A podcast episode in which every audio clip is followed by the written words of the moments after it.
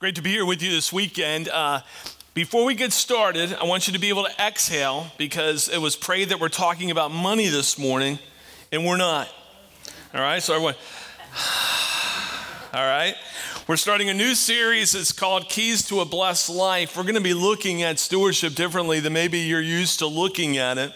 Uh, and the messages we're looking at over the next four weeks has been influenced by four studies in the small circle 101 discipleship uh, material that we use here at Crosswinds as part of our discipleship pathway. See, Jesus taught us to seek first the kingdom of God and his righteousness, and all these things, he said, will be added to you. All these things. Simply put, place God's kingdom first, and the Lord will take care of us. Putting God's kingdom first is, is to be the rule of life in ordering the priorities of our life. And however, we, would, we would, wouldn't be going at it rightly if the way that we did it was to put God first and then, you know, family second. Maybe you've seen that that chart, right? And then, and then you know, your work and, and whatever, and you sort of list it down and down and down. Uh, it, it's not necessarily, but that's uh, not entirely accurate. Uh, it, it's just not. It, the reality of it is, if we live life that way, then we find ourselves segmenting God and we're saying, well, you're first, and then we sort of go about these other things in our own way, in our own power. And I don't know about you, but when it says seek first the kingdom of God, it seems to me that it's really clear that we're to seek God first in every relationship we have, every responsibility we have, every moment of every day. And so for me, when I look at the picture, it's, it's God right in the middle of everything and saturating my, my own personal space my family, my neighborhood, you know, the place where I work, the place where maybe I go to school, that, that as I go throughout the day, that God gets first place in everything, not meaning that He's first and I do these other things, but that He's first in everything that I do. Instead, when we think about this, uh, the verse really calls us to commit ourselves to find and to do the will of God by following the Spirit of God in all things. This commitment comes first. And when we put God's kingdom first, then He will bless us with, with heavenly treasures, with divine rest and fulfillment. As we know Him and as we make Him known, when we come to Christ and receive Him as Lord and Savior, uh, the most fundamental choice we make is to place God first in our life. And every single moment after that, every single day after a person receives Jesus Christ as Lord and Savior, the believer's life reinforces that decision or denies it. The, the, the way we act, the, the, the way that we respond, our, our motives, our, our attitudes, our actions. What we will discover in this is that mostly it's not an issue of material things. Mostly, it's, it's not an issue of physical things. At the very core, it's about soul care, it's, it's a spiritual thing. And God's world holds the keys to a genuinely blessed life. Now, let me define blessed life because the world sees it differently. In fact, when you think of a blessed life, my guess is you got a picture in your mind already. Maybe it had to do with winning a lottery. Maybe it had to do with a life without chaos. Well, a blessed life is not a life of ease. It's not a life void of difficulty or necessarily a life with abundant worldly wealth. When the scripture speaks of a blessed life, that's not what the scripture typically speaks of. A blessed life is a life overflowing with heavenly treasure, with divine rest and fulfillment as we know God and make Him known. So we're going to be looking at four keys, and Scripture has many keys to living a blessed life. But, but one of the keys, and the first one we're going to look at, key number one, is God must increase and I must decrease. If I'm going to live a blessed life in Christ, then the Lord must increase in my life and I must decrease. You may recall in John's Gospel, the third chapter, uh, John's disciples are a little upset. They had been following John the baptizer, and John has been preaching this message of the kingdom of God is near and repent. He's baptizing people into repentance. And, and all of a sudden, Jesus comes on the scene. And as Jesus comes on the scene, the, the, large crowds that John had began to diminish, and the crowds that Jesus had began to grow. And so the disciples of John basically are saying, Why is this startup getting all the people? And John tells us in John 3:30 he says, Listen, he's speaking to his disciples. He says, He must increase and I must decrease. He must increase, I must decrease. John recognizes the importance of Christ being magnified and not himself being magnified. he's, he's speaking of surrender, it's an issue of surrender. See, Christ's followers yield their lives to Christ and submit to him as Lord, the, the supreme authority in their life by knowing him, walking with him, and, and making him known. And this occurs as the Spirit empowers us and leads us. In fact, throughout the New Testament, we, we see a couple of statements in dealing with the Spirit in our relationship with Him. Uh, one is keeping in step with the Holy Spirit, and the other is walking by the Spirit. Now, what does it mean to keep in step with the Spirit? What does it really mean to walk in the Spirit? Well, keeping in step or walking in the Spirit implies a conscious dependence on God. A conscious dependence on God. Think about that for a minute.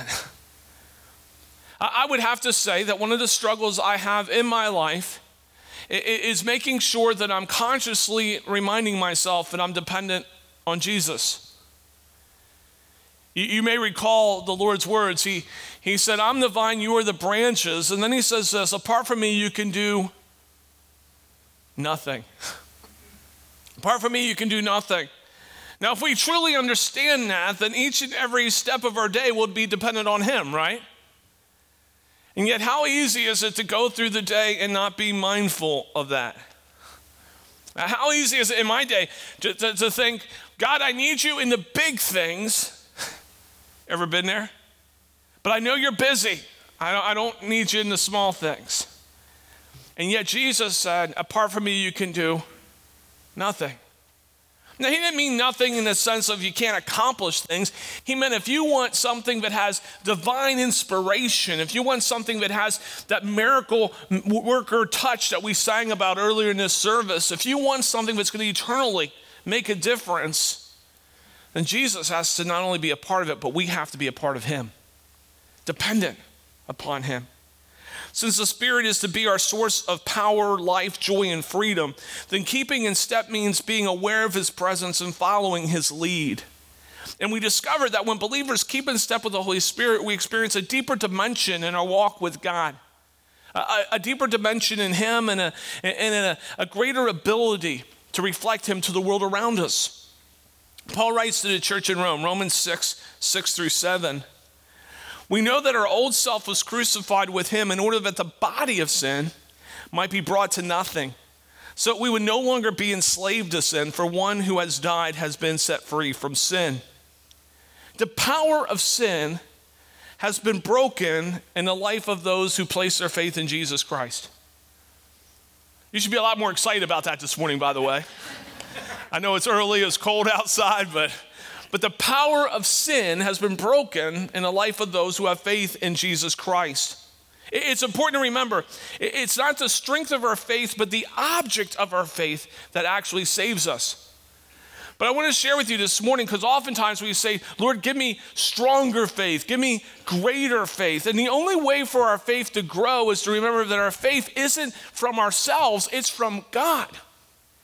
It's again not the strength of our faith, it's the object of our faith that not only saves us, but allows us to be sanctified, allows us to become more and more like Jesus. It's not us sort of sitting every morning and saying, Today I'm not going to make a mistake. I mean, that's a good thing, don't get me wrong. Much better than waking up in the morning and saying, Today I'm going to cause havoc. you know? But, but catch this twist. What would it look like every morning if we said, God, I have no ability in of myself to live this day in the day, way that you would want me to? In fact, I have no ability in of myself to live this day in the way I want to. But with you, all things are possible. You are my strength. You are my shield. And thank you that if I drop the ball today, you're faithful and just to forgive me and pick me back up and walk with you. He's the object of our faith. Jesus Christ isn't just some philosophy, He's our Savior, our friend. The Spirit is our helper. It's not the strength of our faith, but the object of our faith that actually saves us. The Bible teaches us that we are saved by grace through faith in Jesus Christ and not of our own works. I mean, think about it. God loves and forgives and saves us, not because of who we are or what we've done. Isn't that good to know? I've said this over and over again because I've, I've experienced it over and over again. But how many times have, have I talked with someone and they've said to me, I'm not good enough to come to Jesus? I heard the story recently, and it, it, aches my heart of someone who attends our church, has been attending for a while, who doesn't come in here because she says, I'm not good enough.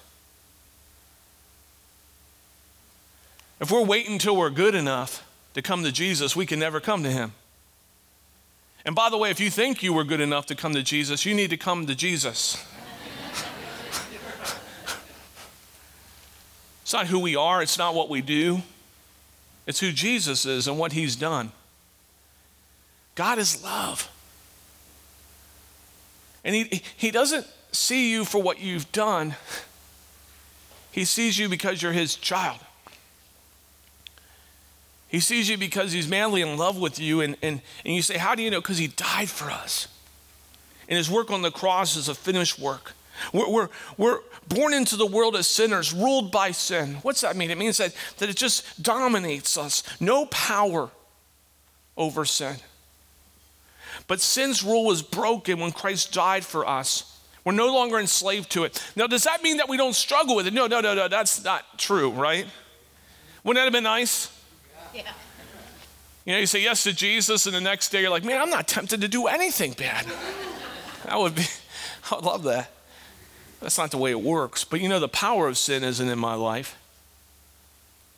See, the wage of sin is death, and you know what? Sin doesn't have that over me anymore.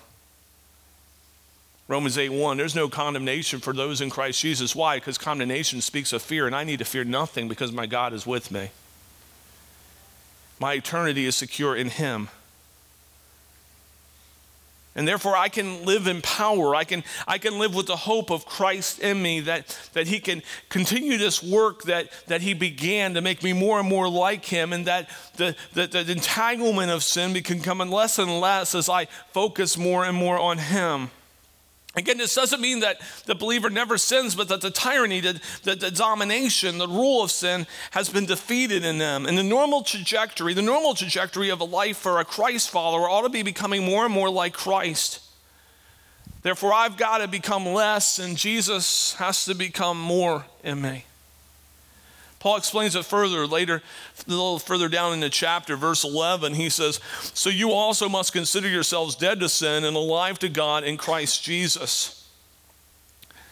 I think this statement is more than a mental exercise, but I think it's that too. I, have been as I've been looking at sharing this message with you, I've been challenged at how few times I've actually not just quoted that verse, but allowed that verse to really marinate in my soul. He says, You also must consider yourselves. That means we should really think about ourselves this way dead to sin and alive in God through Jesus Christ. What we say to ourselves matters, church. I mean, I'm not here to tell you you can do anything you want to do. It's just not true. Like if I right now said I'm going to become an NBA star and I'm going to work really hard at it, what a waste of my time. It's not going to happen. It's not that. But what God says is always true. What He says I can do, I can do. And when he says I should consider myself dead to sin, what would it look like if, if, if more often we would just say, you know what, I'm dead to sin, I'm alive in God. I'm dead to sin, I'm alive in God. It has no power over me. Lord, increase in my life. Help me decrease. Help me be very careful of the words that I speak to myself. I've sat across from people, and I've said it myself, where they've done something and, and they've said, you know what, I just feel like such a loser. Or even further, I am a loser. And let me tell you something you have value in Jesus Christ. See, the value of something is determined by what's paid for, what is paid for, what it costs. What did you cost? The very Son of God. I mean, that's infinite, right? And so you're valued by God. Paul says, No, consider yourself dead to sin and alive to God in Christ Jesus. Then down in verse 13, do not present your members to sin as instruments of, for unrighteousness, but present yourselves to God as those who have been brought from death to life, and your members to God as instruments for righteousness. I think it's interesting. He says, understand your position in Christ. You're, you're, you're dead to sin, you're, you're alive in God. Then he says, present yourself to Him. Present yourself to Him with this right mindset that says, Lord, the only way that I become more, like Jesus is if I'm placing myself in your hands. I can't do this in my own strength. I can't manufacture this, no matter how driven I am. You're the object of my faith. I give you me. Christ, Christians must realize that the power of sin has been broken in their lives. The tension surfaces between what God has already accomplished and the responsibility of us to obey. That's the tension. See, in Jesus, I'm already righteous. I, I am. I, I, know that because Paul writes to the Corinthians that God made him who knew no sin, Jesus, who knew no sin, to be sin for us. So we could be the righteousness of God. So I know I'm already righteous in God, but every day I want to reflect that righteousness. See, there's the tension, right? I know I'm righteous, but sometimes I just don't act righteously. And, and so, Lord, help me be focused on you. Help me become less and you become more so that I can reflect you more and more. Uh, a, a Christian is still tempted by the desires of sin, but must not let those desires gain control because sin is dead in us. Therefore, every single day, every single day, and I would say throughout the day, we say, Lord, I'm yours. I'm yours. Fill me, use me. More God causes less of ourselves to be in play. Paul shares this to the church in Galatia. He, he talks about this essential step. And he writes in Galatians 5:16, he says, I say, walk by the Spirit, and you will not gratify the desires of the flesh. Again, it's a way of looking at life. He, he doesn't say it this way. Uh, he doesn't say what? Don't, don't gratify the desires of the flesh, and then you can walk by the Spirit. Did you catch that? He says, What? Walk by the Spirit. Then you won't have the desires of the flesh ruling in your life. God first. Isn't that interesting? I think we started with that.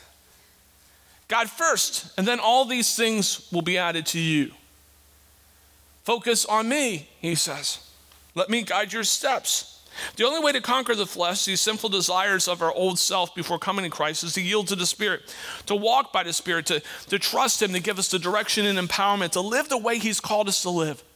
And there's at least two things uh, that need to be true in a believer's life for us to walk in the Spirit, to us to truly uh, allow the Lord to become more and us to become less. And the first is this a believer must grow in the knowledge of Christ. Must grow in the knowledge of Christ. It stands to reason that we can't grow to be like someone we don't know. And I believe that the reason that so many believers in the church seem so impotent in their faith is because they said yes to Jesus and didn't, then didn't grow in knowing him. Come on, church.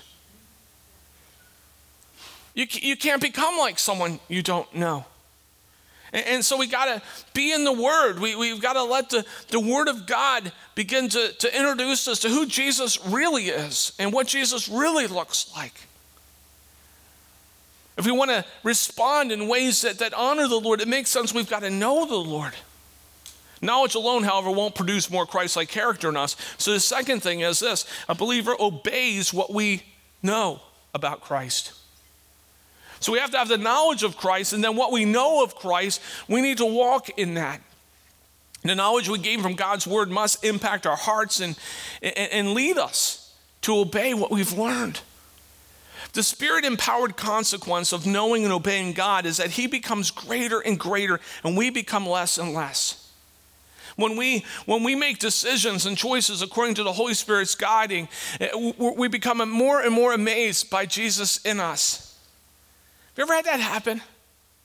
Ever been in a conflict and you handled it so well you knew it was Jesus? I, had a situation with my youngest, and it was some time ago, and he did something just totally ridiculous. Uh, it's his story. I'm not going to share it. That's how ridiculous it was, because I mean, normally my family is open field for a pastor, but I'm not even going to go there because that's his story. But he later said to me, he said, Dad, Dad, thank you for handling it like that. And I said two things to him. I said, Well, you can thank your sister and brother because they were first. And so if you can go thank them, I've learned some things, and most importantly, you can thank Jesus because I wanted to kill you. Not really, just. Thank you, Jesus. One victory. Other ones that weren't, one victory. Where I can say, man, God was more, I was less. The Spirit of God uses the word we know, not the word we don't know, to become like Jesus. Therefore, we, we want to be in His Word, and conforming to the Word of God is conforming to Christ. I like what Maya Angelou wrote. She says, Do the best you can do until you know better, then when you know better, do better. It's pretty good, isn't it? I think the struggle for believers is they don't know much about Jesus, so they don't know what to do. And so we should be growing in Christ. We should be in His Word, and as we know about Jesus, say, Lord, help me do that. And as we know more, guess what? We can do more. Better yet, He can do more through us. The prayer for myself, my family, you as my church family, you've heard me say this before if you've been around here, is Lord, as we seek to master your word, help your word master us. God's word masters us when we partner with the Holy Spirit as our senior partner to help us understand God's word, and, and He gives us the power to live by it. The Spirit resides in us completely. And so our walk with Christ is never an issue of the Spirit being in us, but how much we surrender to the Spirit. Or as Billy Graham often said, it's not how much of the Spirit we have, but how much the Spirit has us. Man, that's good. Someday I want to say something that good and it be mine. it's not how much of the Spirit we have, because as believers, we're filled with the Spirit of God, right? Come on, if that doesn't excite you this morning, you're, you're, you're a lost cause. it's not how much of the Spirit of God we have, because we have all the Spirit of God as believers. But how much does the Spirit have us? That's the key. To be full of the Spirit speaks of the Spirit's full control and influence in our lives. It is impossible for, Christ, for Christ to become greater in my life and me at the same time not become less. It just doesn't work that way. The more of Jesus, the less of me. Now, I want to speak to that for a minute because when I speak of less of us, I don't mean losing our uniqueness. It's one of the things beautiful about the family of God, right? It's not like the more we become like Jesus, the more we sort of become spiritual clones. How boring would that be? It just means that the, the more of God in me, actually, the more I become the person I was created to be, not the person flawed by sin but the person empowered by my Savior. I, I begin to be able to, to, to, have his motives and his attitude, and, and it uniquely expressed through the way that he's made me and the way he's made you. And what a beautiful picture that is. See, here's the reality when the old self died, that final death doesn't happen until Jesus returns or go to see him. So the old self's still in play today. That's, that's the reality, right? And, and so it's dead. What does it mean it's dead? It has no power over us unless we give it power. Unless we decide to, to fall back into our old patterns. But when we're conformed into the image of Christ, our heart, our mind, our soul, the individual self that Jesus died for is empowered to live in the fullness of what God has in store for each and every one of us. I came across a story of a man who lived in the wilderness of Alaska. He would come into the village routinely to pick up his necessities. And when he was there to make some extra money, he would race his two dogs, and people would bet on him. And every time he knew exactly which dog was going to win. And one of his friends came up to him and he said, Listen, I, I just got to know, how do you know every time which dog is going to win? And the man's answer was brilliant. He said, The one I feed is the one who wins. Think about that. I, I believe in every one of our life are two dogs. one that, that can lead to, to devastating places, and one that can lead to the height of what God has for us. And part of what determines that is what we're feeding. If we feed this dog that, that's going to drag us down a path of, of destruction, then guess which way we're going to lead? Guess which one wins? But if we feed this, this dog that leads us to the glory that God has in store for us, then, then that's the way we're going to go. We need to watch what we're feeding. We need to watch the things we're doing. We need to, we need to watch what we're watching and listen to what we're listening to because the words matter. There's something about being in God's Word and, and hearing who He is. The song we sang before I came up here, what a declaration of who God is. I don't know about you, but it stirred me. It was one of those moments where I said, Lord God, please let me not get up there and cry like a baby. But, but tears were coming out. Why? Because He is a waymaker. And you know what? The word's filled uh, of encouragement of who we are in Him. I'm more than a conqueror. I'm deeply loved. My Father will never forsaken me. And if you're in Christ, that's true of you too. And if you're not, He awaits for you to make that decision. What we put into our, into our mind feeds our soul, and what feeds our soul allows us to understand what does it mean to put God first. Let me say this. I believe one of the reasons that we struggle to live in power is because we simply don't know who the God of power really is. Lord, help me learn who you are, that you would increase in me and I would decrease. It's important to realize that, that in order to have God increase in our life, in order to have this blessing of God on our life, we've got to be in relationship with Him. It starts with saying yes to Jesus. If you've never said yes to Jesus, that's the first step. Jesus, come into my life as Lord and Savior. And then as He comes into our life, what do we do? We grow in the knowledge of God. We invite the Holy Spirit to direct our steps. I say this quite a bit, but I think it's so important. What the church needs, oh, I'm going to is not another marriage seminar. What, what the church needs is really not another you're okay speech. What the church needs is to fall deeply in love with the God who loves them. Investing time in His Word. If you say, I have trouble reading, get it on on, on, on your phone. You can listen to it, it counts. It counts. Let the Word of God come into you. Let your soul digest it. And as you seek to master it, say, Oh, Spirit, would you master me?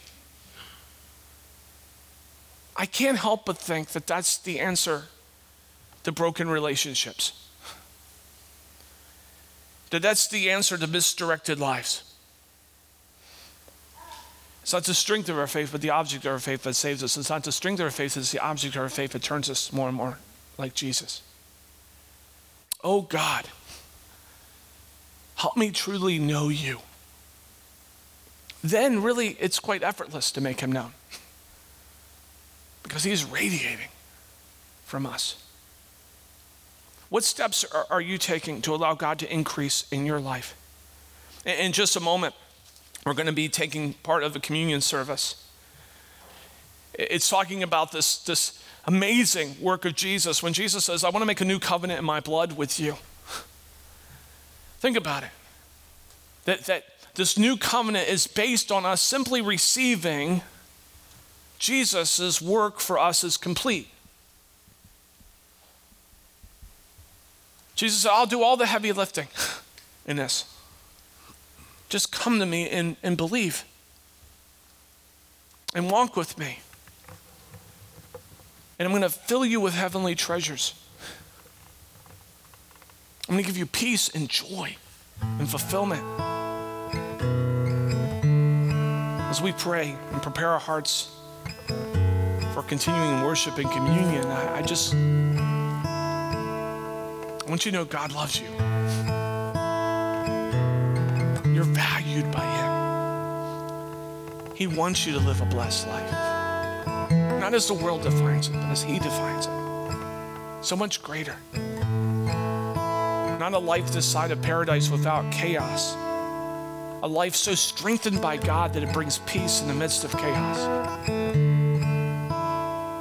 Wherever you find yourself this morning, won't you allow God to take your hand and take you on the next step with Him? Let's pray.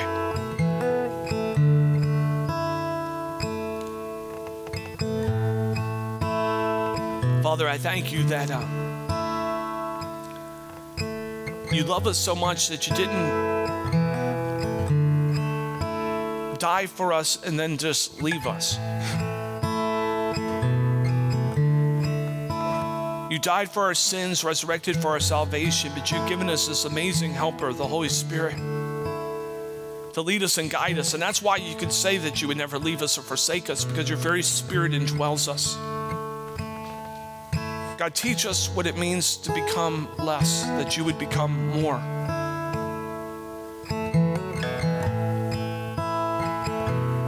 Father, I pray for those here this morning who may be yet to make a decision to accept you as Lord and Savior, and perhaps in the quietness of their own heart, even now, they would receive you as the Lord and Savior of their life. God, thank you that you didn't leave us to figure all this thing, this thing called life out on our own, but that you've given us your word and your spirit to, to allow your word to come into us and to not just conform us into the image of Christ, but to transform us to make us anew. Lord, I pray that each and every one of us in this room would not just learn to value you, but that we would embrace your loving touch of how much you value us. So that, Lord God, the world around us would know your love. Thank you for gathering us here this morning. Thank you for going with us as we scatter. May the truth of your word not just reign in us, but Lord God, may it, may it literally pour out of us into the relationships, into the situations we find ourselves in. For your glory, we pray this. Our way maker. In Jesus' name, amen.